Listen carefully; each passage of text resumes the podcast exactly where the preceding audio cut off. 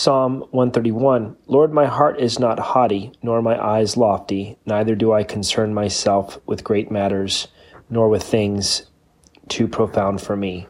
Surely I have calmed and quieted my soul, like a weaned child with his mother. Like a weaned child is my soul within me. O Israel, hope in the Lord, and from this time forth and forever. Psalm 132 Lord, remember David and all his afflictions, how he swore to the Lord and vowed to the mighty one of Jacob, Surely I will not go into the chamber of my house, or go to the comfort of my bed. I will give not I will not give sleep to my eyes or slumber to my eyelids until I find a place for the Lord, a dwelling place for the mighty one of Jacob. Behold, we heard of it in Ephrathah, we found it in the fields of the woods. Let us go into his tabernacle. Let us worship at his footstool. Arise, O Lord, to your resting place, you and the ark of your strength. Let your priests be clothed in righteousness, and let your saints shout for joy. For your servant David's sake, do not turn away the face of your anointed. The Lord has sworn in truth to David.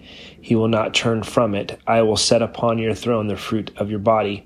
If your sons will keep my covenant and my testimony, which I shall teach them, their sons also shall sit upon your throne forevermore. For the Lord has chosen Zion, he has desired it for his dwelling place. This is my resting place forever. Here I will dwell, for I have desired it. I will abundantly bless her provision. I will satisfy her poor with bread. I will also clothe her priests with salvation, and her saints shall shout aloud for joy. There I will make the horn of David grow.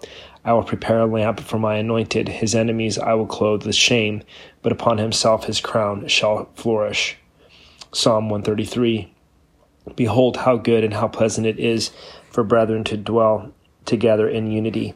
It is the precious oil upon the head, running down the beard, the beard of Aaron, running down on the edge of his garments. It is like the dew of Hermon descending upon the mountains of Zion, for there the Lord commanded the blessing, life forevermore.